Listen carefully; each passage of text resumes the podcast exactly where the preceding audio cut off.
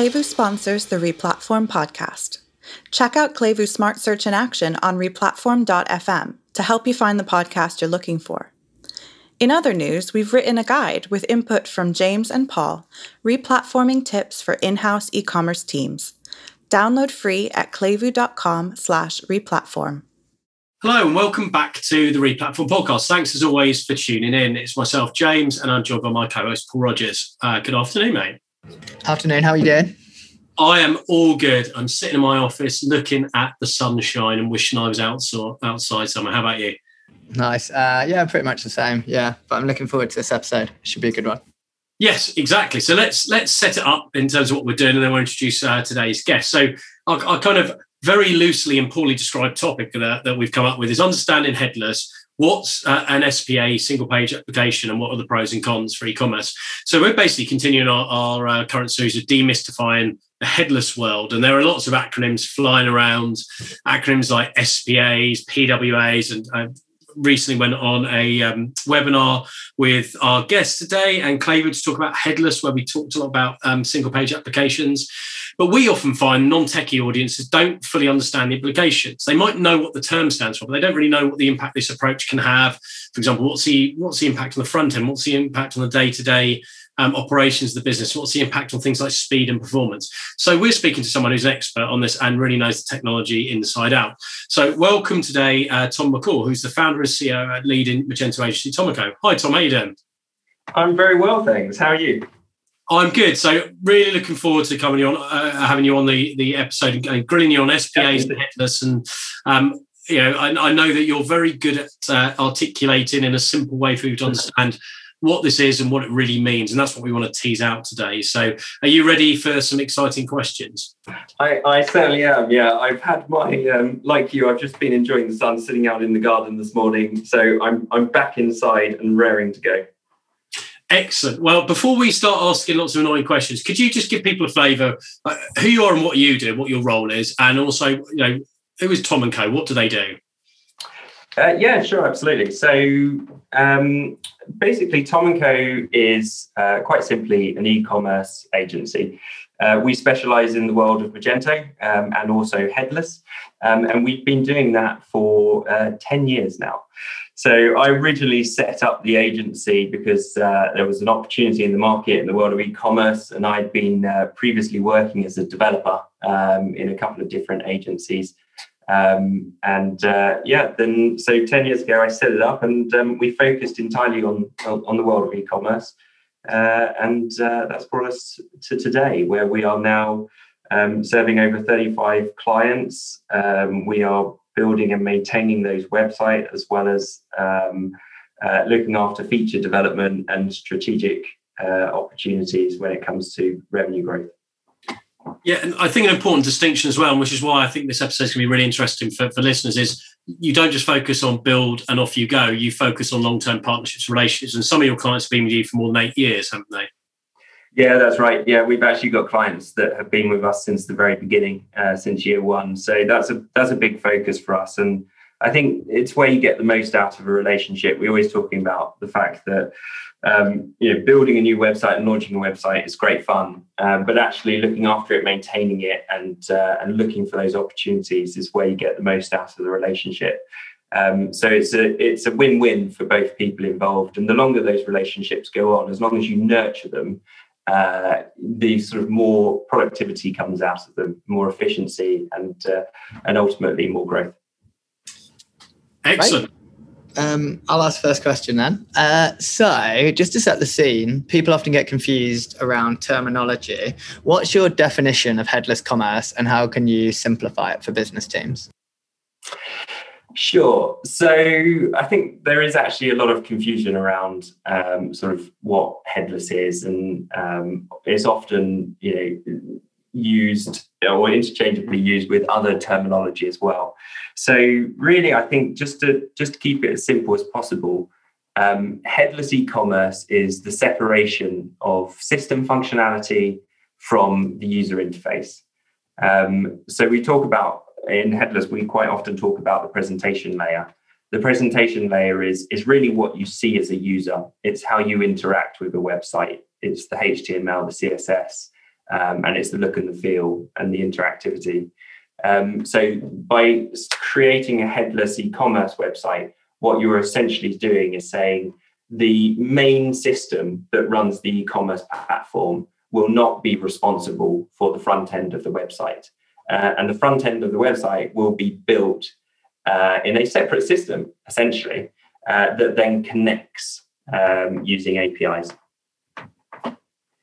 Great, and um, and continuing on that theme, uh, so one of the or two of the big terms, headless, which I already mentioned, and then PWA, often get used interchangeably. Um, so, can you just explain the difference between those two from a technical perspective? Yeah, sure. So th- this is definitely one of the, the, the big mistakes that people make in terms of terminology. So uh, headless. The interesting thing is headless and PWA are actually two completely separate things. Uh, they've got nothing to do with each other. So you know, and a, a sort of a headless site um, or an SPA, which I'll sort of explain a little bit more detail, uh, can be a PWA. Uh, but a PWA doesn't need to be headless or, or an SPA indeed. So um, really what you're seeing is the, the, the difference between uh, a, um, well, where PWA can be applied to either a traditionally built website, so one that is not headless, um, or it can be applied to a headless website. Um, whereas you either choose to have a headless website or you choose to have a traditional built website. Um, and PWA is basically saying that this website acts more like an app. Um, and there are a couple of different definitions. I quite like how Google defines a PWA. They talk about three things that a PWA should deliver, um, and it should be capable, reliable, and installable. Um, and what they're essentially saying here is capable means that uh, the PWA can tap into native system uh, functionality. So, a good example of that would be kind of geolocation on your phone or push notifications on your Apple or uh, Google device. Um, that they are um, additional functionality that is offered when you implement in a PWA form. Um, reliability is really referring very simply to just being faster um, and also being able to cope with poor internet connections or indeed no internet connections. It's one of the quite cool features of PWA, although uh, questionable how much uh, practicality it has in the world of e-commerce. But essentially, it means your PWA can operate offline; doesn't need an internet connection, uh, and that can be really useful for um, you know if you're running a uh, a word processing document, for example, that's powered by PWA. You don't always want to be online when you're writing your documents. Um, that, that's how that reliability can kick in. Uh, and then installable is really self-explanatory. So installable just means that the PWA can be installed very much like you would expect to install a native application from the App Store or the Google Store, um, and uh, then it can sit on your on your launch screen um, and you can basically fire it up like a normal app um, instead of needing to navigate to that um, PWA using a traditional browser. And but installable goes a bit further. PWA is not just mobile; it's also desktop. So Windows um, and Mac OS and many other operating systems, they all provide um, the APIs and the PWA infrastructure to allow you to install a website. So it's quite PWA is quite a broad topic, but essentially it is uh, adding additional functionality to a website to allow it to behave more like an app. Excellent. So that's some of the definitions. So let's look at the, the commercial uh, um, impact here. So it definitely feels that in some parts of the, the industry, there's a real like bandwagon to just push the headless message um, without like the, the balance view. And I know that you always take a balance view. So can you share with our audience what are the key business benefits of using a headless approach? So what, why why would regardless of what the impact operation is, let's just talk about what are some of the benefits a headless approach can deliver to an e-commerce business. Yeah, so I mean there there are quite a lot, and there you know you can look at it from a, a purely technical point of view, but you can also look at it from a customer experience point of view, um, and there are benefits on on, on both sides. Um, I think ultimately one of the big things that it gives you is flexibility. Um, and there's a you know people talking about agility these days. Um, the, the nice thing about a headless setup, so ultimately, when you when you implement a headless website, you're almost certainly implementing an SPA, which is a single page application. That really just means that you are um, instead of serving a traditionally built page that is just HTML and CSS and a bit of JavaScript laid on top, you're actually sending an entire application. Um, and that application is a JavaScript application. Um, because when you do that, it gives you a huge amount of flexibility over how you control the front end. It also opens up much more modern technologies, um, or it makes it at least easier to use more modern technologies than you um, would be able to on a sort of traditionally built website. Um, so you've got this from a technical point of view, you've got a lot more flexibility in what your dev teams are able to do. Um, they're also able to be a lot more efficient in implementing some of those technologies as well. Um, so that's a that's a massive massive help. Also, from a technical point of view, you've got the separation in in teams that naturally happens. So, uh, you know, on a traditional built website, and and I've been in this world when I was a, a, a developer.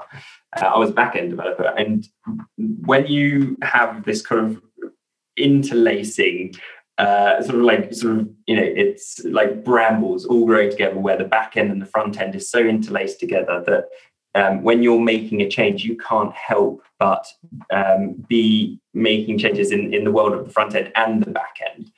Um, when you go headless, you get this very natural separation of the two systems. Uh, they're completely separate file structures, and they're actually usually in completely separate code repositories. So uh, the back end developers don't see the front end world, and the front end don't see the back end world. Um, and they only need to discuss when they need to pass data back and forward to each other. So you get this great separation of teams um, uh, and that uh, you know introduces more efficiency and um, uh, reliability in the way that you're you're implementing. Um, in terms of kind of from the customer's perspective, um, I mostly would would would focus on sort of the uh, creativity and performance that you can get out of a headless solution. Um, so uh, because it's a native app running on the browser, it's actually incredibly fast. You've got to send the app first, which is a bit slower. But then once you get the app up and running, subsequent page loads are, are, are really, really fast. And that can be a huge benefit for the business because as we know, there's um, there's a you know, correlation between conversion rate and uh, and performance, and all of those white papers have been have been published by the big names in the industry to show that you know the faster you can get pages to load, the better your conversion rate is going to be. So, of course, that's a massive benefit for the business because it can drive more revenue out of the same traffic that you, you, you currently have coming to your website. Um, and then on top of that, you get uh, you also get sort of uh, easier scaling. I would say. I mean, one of the things that you sort of is, is, is important to understand with a headless setup is that you really kind of have distributed processing. So because you send the application to the person's browser and they are um, uh, browsing the website and running that application, you're using more of their computing power than you are of your server. So as you scale up, the more people you have, more people you have con- contributing to the processing power, and that can um, make scaling up websites easier. Um, so reacting to to traffic um, spikes, um, or just going through rapid growth e-commerce website, you you do get some inherent advantages from a from a headless approach. Excellent. I think that's a couple of nice nice tangible um, things that people can take away from that. Um, but let's have a, let's let's focus on on more your headless solution. So you've built uh, uh, an SPA solution on Magento. Can you talk us through the tech stack and thinking why you took this approach versus yeah, or do you you know you said about the difference between SPA and PWA. Why why an SPA? Um, and why did you take uh, the particular uh, solution you've done right versus other front end frameworks? Yeah, sure. It probably helps to understand that we started our journey on on headless um, quite a while ago. So um, back in the days of Magento One, um, about eight years ago, is when we sort of turned to headless as a potential solution. Um, we did that, you know, mainly because of frustrations we had with the with the front end of Magento. Um, which wasn't really necessarily the fault of Magento, but more the fault of monolithic systems, which are basically systems that try and do absolutely everything uh, and do some things very well and other things um, not quite so well. Um, so in that sort of monolithic setup, you often also find that there's a tendency to force certain front end um, practices. Um, and also, as I described earlier, merging logic with the presentational layer also introduces um, lots of challenges as well. Um, and, and so those frustrations of where our headless journey began. Um, actually, at first, we didn't even turn to headless. Um, we turned to sort of front end frameworks. There's Bootstrap that's still around, uh, which was built by Twitter, and Foundation, which is a uh, built by an American agency trying to solve a similar problem to the one we were trying to solve. And we just found that introducing those front end frameworks uh, added complexity on complexity because essentially you're still putting them into the monolithic system. And that's when we found headless. Um, and um, you know that that uh, that moment for us was an was an eye opener um, and there wasn't really anyone doing it at the time, not in the world of e-commerce. You know, headless has been around for for decades, um, but in the world of e-commerce, it was a very very foreign thing. So we didn't really have the luxury um, at that time to look around at you know people like um, uh, Vue Storefront or indeed you know PWA Studio, which is Magento's own offering now. We had to find a different route um, and so that route was ultimately to build our own front end. Um, and uh, you know that was the, the decision we made back then is, is one that we're actually still sticking to now, which was to use um, Angular or Angular JS as it was named at the time. Um, that's a, a, a, JavaScript framework built by Google, uh, specifically designed to build SPA websites that can connect to uh, a headless backend. Um, so that's what we did really, and um, you know we we certainly never looked back. I think we, we very quickly realised after we built our first headless website. Um, I think we were probably managing maybe about ten websites at the time, something like that. Um, when we built our first headless website, uh, that was the last. Well, that was the first moment that we we stopped building traditional websites, and we only built headless websites from that day forward. It was like a penny drop for us. It was it was a really obvious next step and, and the way forward to building. Um, I think if you you know if you were going to start today, um, of course you would certainly look at those other systems, and I think it you know there are some really great uh, projects now that are really focused on the world of headless e-commerce, and it's fantastic to see that um, part of our world starting to you know, become everyone else's world, and, and and the developments moving forward. Um, so I would, um, you know, if if I was uh, someone else right now, I'd certainly encourage you to look at those off the shelf systems and see if they could cater for your particular needs. Um, and just a sub question on that. So, um, with your kind of front end stack, do you have are there are there any other solutions you're looking at kind of building into it? I know you've mentioned before looking at Contentful and some of the other ones. Um, yeah, do you have any plans to kind of um, change that stack at all or add in any new uh, solutions? Yeah, so we've we've changed it quite a lot over years. Actually, I mean, we're on our fourth um, iteration of our front end. We call it Core Four um, that uh, that has been uh, we've gone through two complete rebuilds, um, and the the most recent one was that we moved from um, Angular JS to Angular. Um, we did actually do an evaluation of, um, of Vue.js and, and React, um, but we decided to to stick with uh, with Angular because it's slightly more full featured and also one of the nice things about Angular is the, is the team at Google at Angular have been uh, in direct dialogue with the uh, Lightspeed team at Google, who are the guys responsible for performance analysis of websites. Uh, so they've got a little bit of an advantage when it comes to kind of SEO performance ranking uh, than the other frameworks, and we thought we would take advantage of that. Um, but ultimately, we you know we made some. I think we made some good fundamental decisions that we've never moved away from. So um, as well as our front end, we also have MongoDB, um, which is a um, NoSQL database. It's really just a way of us indexing very complicated uh, relational data from uh, Magento's MySQL database into a more flat structure that allows us to uh, serve content uh, far more quickly. But I guess in terms of what we'll be doing in the future, um, really, I think this is one of the, the, the joyful things of headless, which is that in implementing and integrating things, uh, new things into headless is very straightforward, and we've we've done that uh, many times uh, over the years, where we've been working with third parties uh, that our clients are using. Um, you know, it could be uh, search or uh, predictive intelligence, and we can we can integrate those APIs quite nicely into the front end. Um, directly into the front end. In fact, we don't need to go through Magento. So there's lots of opportunity to continue to develop out that stack. Right. Um, and then moving on to the next uh, acronym. So SPAs or single page ads. Can you give us um, a bit of an overview on kind of how an SPA differs from a PWA and some of the benefits? Yeah, sure. So I, I sort of touched a little bit on this before. So an SPA is um, a single page application. And this is a, this is where you get a huge amount of advantage out of headless. And it's it's funny that you know people don't talk about this part so much. They talk about the PWA, and I think it's because it, you know PWA has the fancy app-like functionality, um, but actually, you know, in our experience, the majority of the advantage comes from running uh, an SPA, a single page application.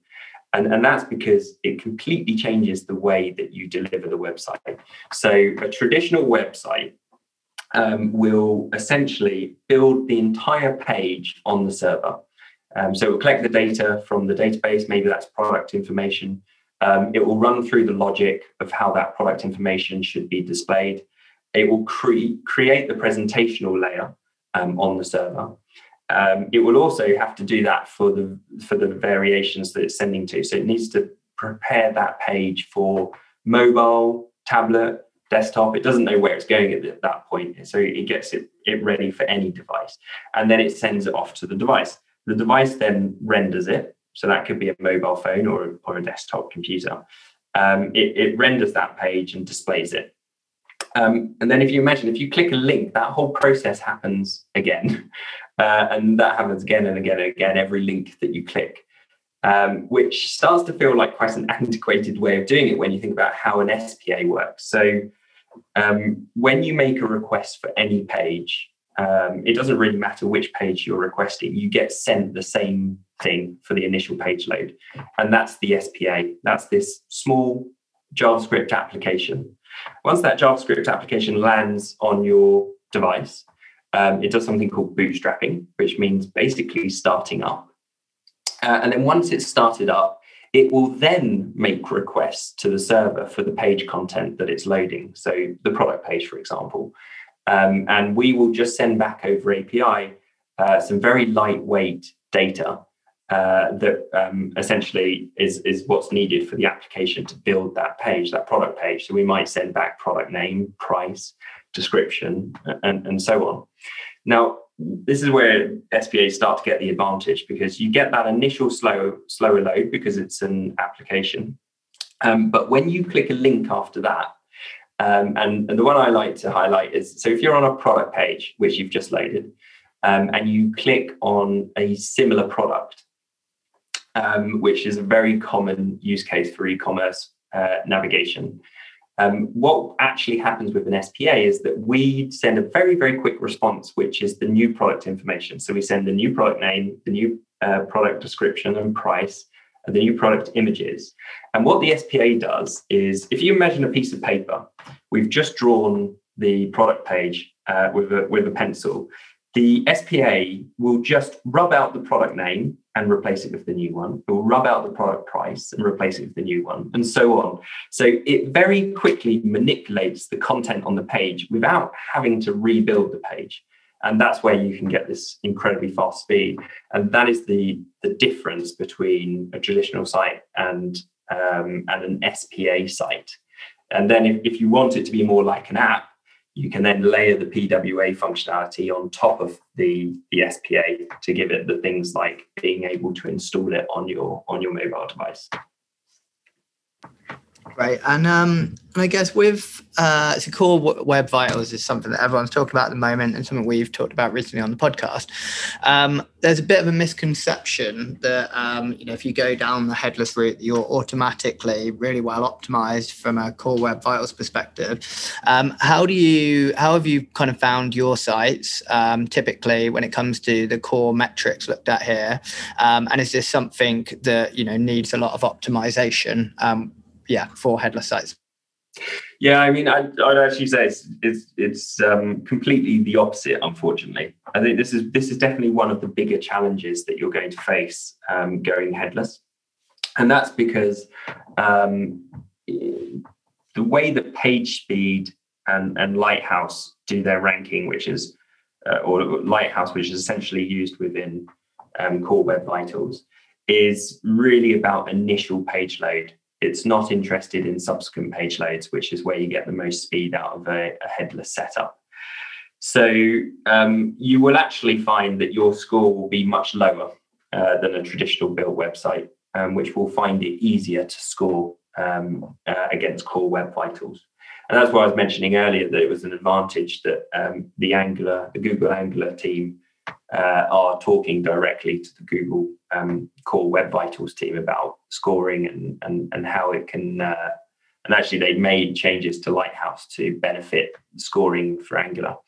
So you are you are definitely going to face bigger challenges, and, and ultimately that's because rather than just sending a flat file, which is what a traditional website does, you're sending an application. Um, there's more code, it's heavier, and you have to do this bootstrapping and this bootstrapping is the is, is actually the killer bit because there is if you imagine using um, Excel, when you first open Excel, it takes a few seconds for Excel to open. Um, but once it's open, everything that you do within it is very quick. It's instantaneous, in fact. It's very similar setup to an SPA. You get that bootstrapping time where it gets up and running. Uh, and then once it's up and running, it's much, much faster. Now, that stage where it's up and running is where Lighthouse is measuring it, not in the subsequent page loads. So you're going to have to spend quite a lot of time thinking about the best ways to tackle this problem. And uh, thankfully, there's a lot more ways to tackle it now than there was eight years ago. Um, and uh, a lot of it is to do with server side rendering. Server side rendering is essentially where you make an SPA behave more like a traditional website for the initial page load. So the server will actually run the SPA in a, in a browser, in a headless browser on the server. Um, it will generate the page and then it will send the completed page to the user. So it loads like a traditional website. And then in the background, the SPA will bootstrap. And when it's ready, it will actually replace the page uh, with a dynamic, with the dynamic application um, so you get the advantage of the subsequent page load. So th- there are definitely ways to tackle this, um, but it is one of the bigger challenges of running a headless setup, and it's not to be taken lightly. Um, scoring well in in uh, core web vitals uh, is certainly a challenge. That server side rendering is interesting because I know, having worked with you on a, on a previous project last year, you did you and the team did a lot of work on on application um, tuning and improvements to, to get the speed gradually increasing. Can you just share a couple of it, couple of like stats for people? Like what what improvements have you seen for things like using server side rendering? Like, are we talking it changes the page load speed from three seconds to two seconds, or you know, what what sort of increments can it deliver?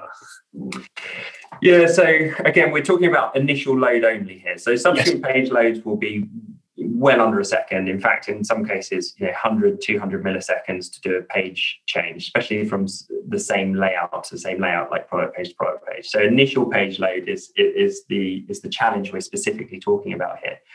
Um, with server-side rendering, um, you can you can uh, most certainly pass the new core web vitals that's going to come into play later on this year and then google's pushed it back we'll see if they push it back again because um, I think everyone's struggling to get ready for it, not just uh, SPA or headless websites, but also uh, traditional build websites.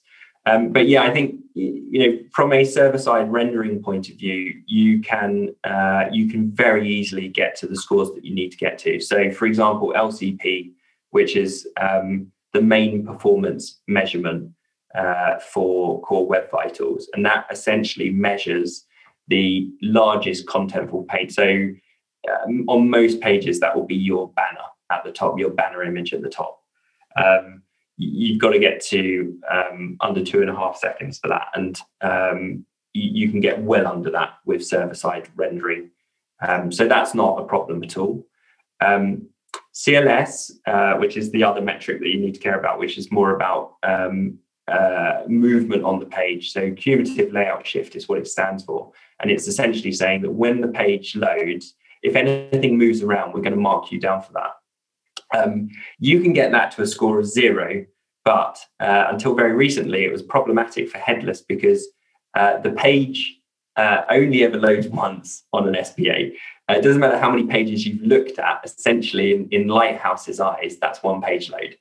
Um, uh, so if you load the homepage, you get a score of zero for CLS, and then carry on navigating the site, and your CLS score goes up, that does impact your score.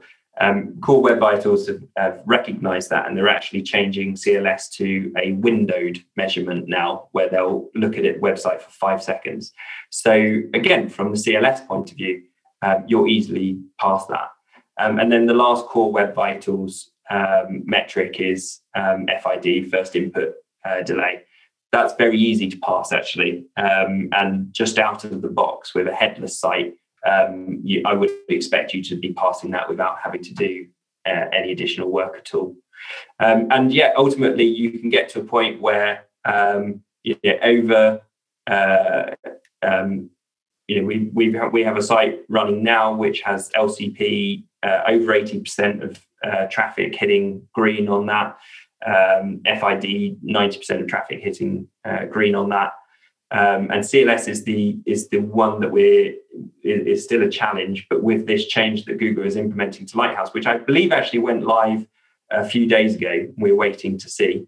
Um, uh, that will become possible to, to get a good score as well. And then and then one of the last ones, it's actually not part of the core web vitals, but they still highlight it is the first contentful paint. So when you actually first see something um, on the page, um, that is also very easy to get down to a low number using server side rendering.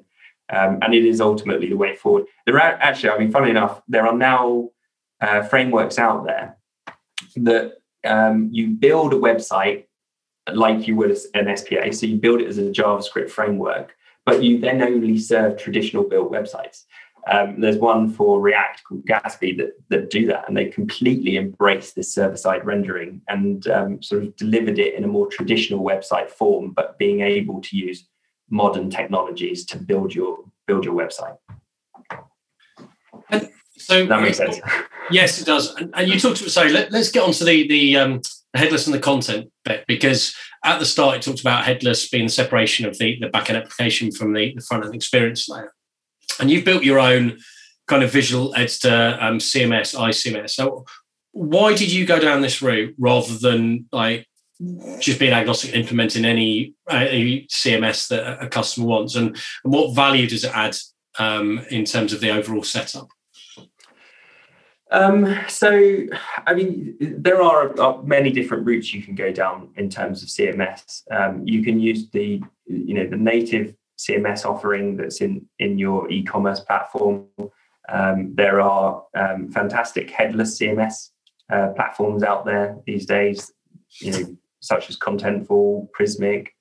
Um, there's Graph CMS. I mean, the list goes on. There's there's there's loads of options out there. Um, and when we were looking at it, you know, we went through um, the various different options and we looked at. So in our world of Magento, um, there is a page builder, which is what the platform offers. So we looked at that, but um, ultimately um, we felt like we would be too constrained to the way that page builder wants you to administer your pages, which is through the back end. Um, we looked at the headless solutions, um, which um, was certainly a step forward, but also we felt like we we're losing control over how the content could be administered, but also how much we could integrate the CMS platform back into the solution, the e-commerce solution. Um, so instead, we went for an option which was um, really just to to build um, what we call ICMS, inline CMS. And our vision was that um, uh, customers of our websites should not need to uh, log into a backend and try and find where the content is they're looking to edit, but actually instead uh, can edit it where they see it on the page when they're browsing the website. Um, and, and, this was born out of frustrations that we had previously, where we actually used WordPress um, to cater for uh, additional CMS te- uh, features and functionality. Um, and although produced much more power in terms of the CMS capability, it was quite difficult for customers to find a particular image. You know, they would see the image on the page, but they would need to go and look for it in WordPress. And um, that uh, disconnect from the what you're editing and where you're editing it was the frustration that we wanted to solve. Um, so what we essentially did is turn the website into the CMS. Um, and when you're browsing a page, whether it be home page, a, a product listing page, a product page, um, you're able to activate ICMS, and that essentially means that you, you, can edit the page as you see it. And this is nothing new. Again, you know, it's, it's like headless. It's you know, it's been around for a while, and you know, the big build your own website type platforms have been doing this for a long, long time, and they know, you know, they've been doing it because they know that um, providing a good CMS is absolutely key, especially for non-technical people. Um, so we're really just mimicking that, and we're making sure that uh, customers um, don't waste time uh, making CMS changes because they're they're not looking uh, for things. So um, if you can imagine uh, on the homepage, if you're looking at your main banner uh, and you want to change your main banner and you want to change the, the, the text and the image, um, with an inline editor, uh, you can you can activate it and then just double click on that text and, and rewrite it, and you can uh, do the same for the image. Of course, there are controls around who can do that and uh, uh, publishing controls as well as you know being able to do drafts and share that and all the sort of stuff that you would expect to see in a CMS. But the key thing and the reason that we went down this route of ICMS is because we just wanted it to be the front end of the website um, and not have to worry about a back end. And actually, that brought some, um, I would say, somewhat unplanned advantages. Um, I think in the back of our mind, we knew it was an opportunity, but ultimately, because it's the front end of the website, we don't have a concept of a content page and a data page, you know, like a product listing or a or a product page. They are all editable pages, so you can drop a uh, a component into uh, a product listing page or a product page, or indeed the basket and indeed the checkout, and you can make edits wherever you want. And that's was a real game changer for us and our customers um, because we can allow them now to completely administer the website from the first page to the last page um, uh, rather than having to sort of hard code any information into the template. Right. And I guess to, to me, uh, headless has been mainstream for about three years, or it feels like you know it started to get a bit more mainstream um, about three years ago. I know you've been doing it a lot longer, um, and since then there's been so many new kind of technology partners um, releasing new products, and so many different companies kind of adapting um, to support the headless approach. Um, what do you think is next? Like, what do you think some of the other trends that we'll see over the next kind of year or two, and why? Um, so yeah, I think I, I mean I would definitely agree. You know, we spent many years not talking about headless at all because no one really understood what we were talking about. And in the last few years, certainly people have become uh, more interested in the topic, and it, is starting to become main, more mainstream. And you'll certainly see from all the platform providers out, all the e-commerce platform providers out there, they are um, really working hard to make sure that their headless offerings uh, are you know, capable of what's needed um, to build an e-commerce website these days. And um, yeah, there, I mean, there's new technology coming to the forefront, and um, you know, we've seen from third parties that um, they're more and more interested in being able to provide their integrations for headless setup um, rather than a traditional website. Um, this is uh, you know, actually reasonably straightforward because a headless website is just expecting APIs to be available so that um, it can consume those APIs and, and implement them into the front end. Um, and because of the way, because you have that uh, natural approach where a headless website will be talking to many different backends as well as potentially having many different front ends, um, where there are systems that can come in and take over responsibility of certain areas, um, such as you know search or or uh, product predictions, as we talked about earlier. Um, you can give over those parts of the system to those third parties um, reasonably straightforward in a reasonably straightforward way. Um, what's next for, for you guys from a, uh, a platform point of view? So, what's in your roadmap for, for 2020 and beyond in terms of your, your SPA and the tech stack you're going to be using? So, you know, I think um, there's, uh, I mean, there's loads of opportunity. I think you know, PWA is is definitely the future of uh, of headless. Um, it's a it's a very natural progression. Um, so we'll be looking to make sure that we have that uh, fully featured in our platform. I mean, if you th- if you think about how the website, uh, how the internet has uh, evolved over the years, I've been doing this for a while now. Um, probably about 20 years. You know, when I first started, it was kind of desktop only that we were building. We didn't really have to worry about that much. Uh, then we sort of got to this adaptive world where we would build a desktop site and a mobile site. Uh, then we then we progressed into a responsive world, which I think is where the majority of people are right now, um, where you build one website that um, responds to the device that it's running on. Um, where we've been for a while is in the world of uh, headless and running SPAs. And I, I do really feel like uh, that is kind of the, the natural progression uh, for everyone.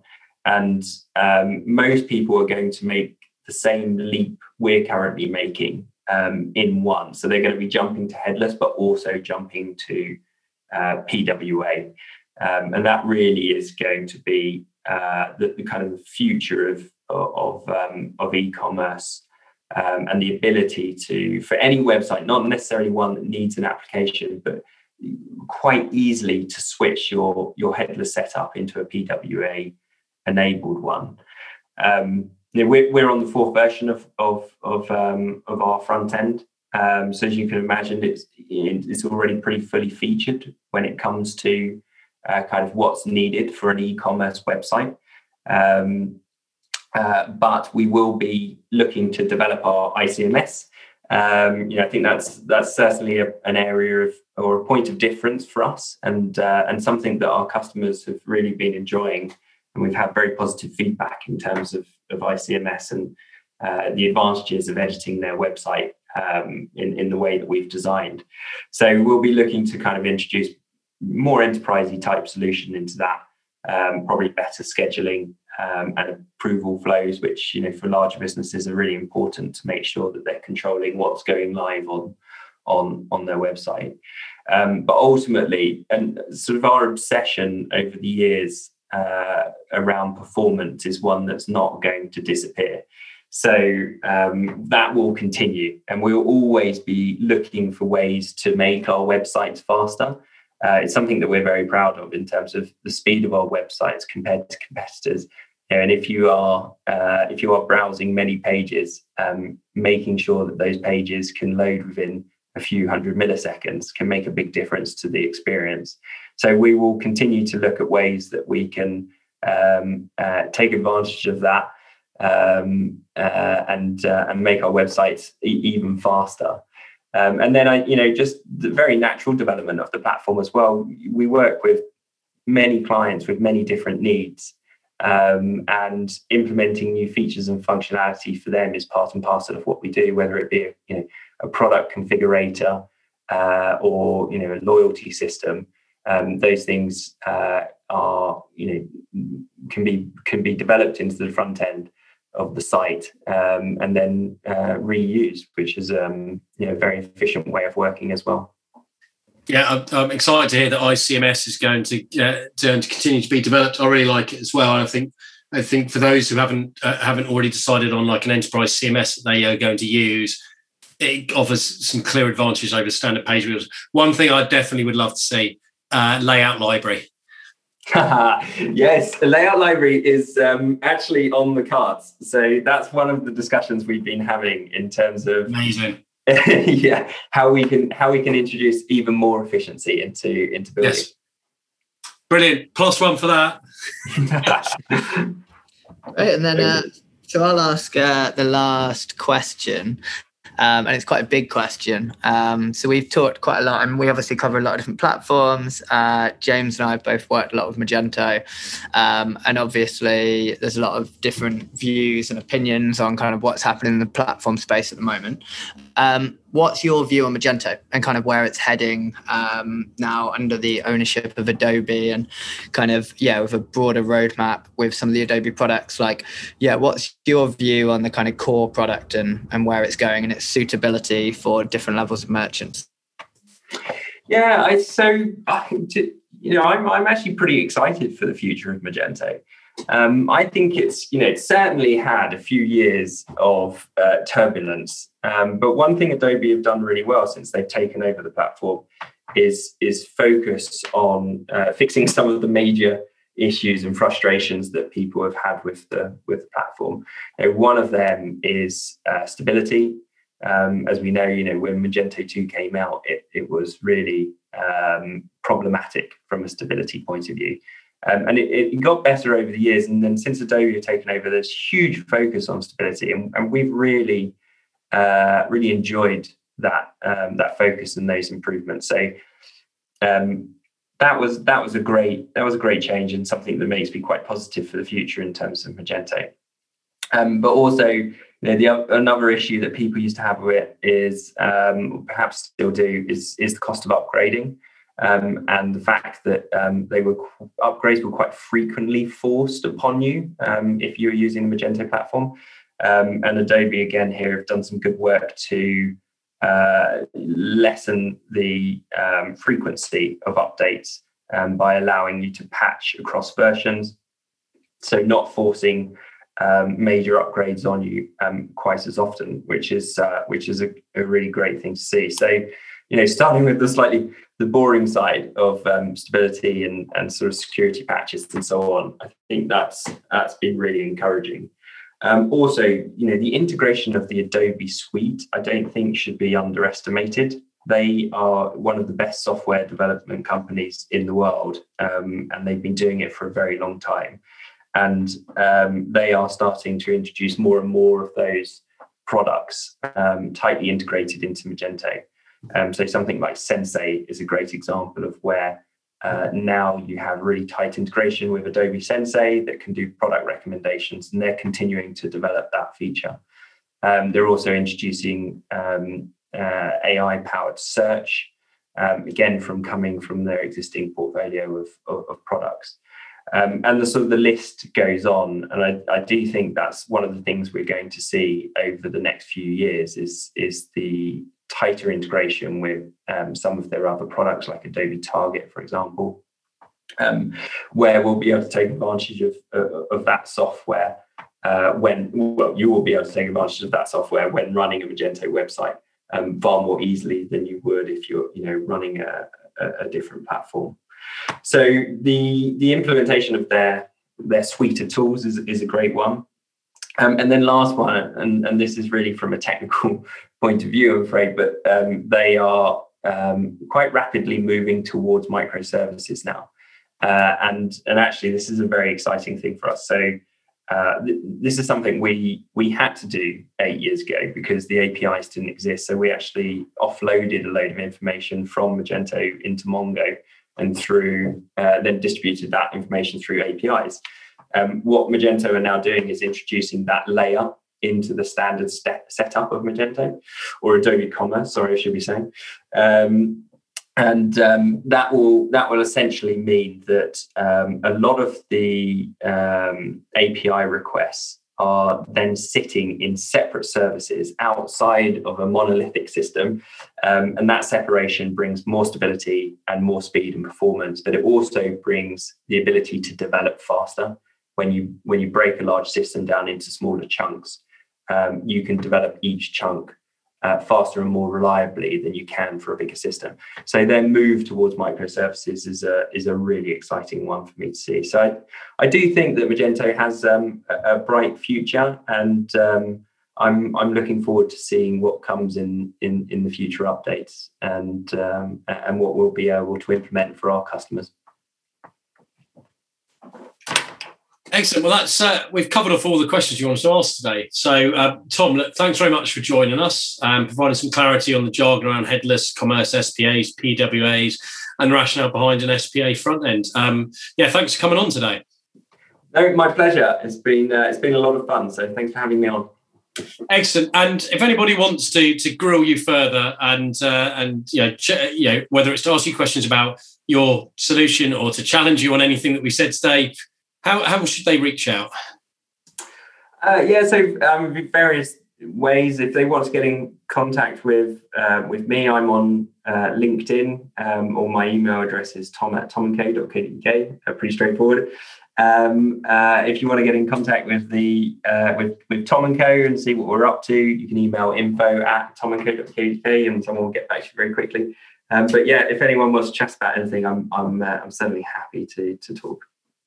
Wonderful, thank you. Um, and yeah, and for everyone who's listened, thanks as always for tuning in. We really appreciate you um, listening to our podcast. So keep an ear open for the next episode. So we're going to be talking to Bluebolt about their B2B app for Shopify merchants, um, which is quite an exciting addition to the Shopify store, and getting under the hood of Klevu's new product discoverability suite to understand how it differs to standard search and merch engines.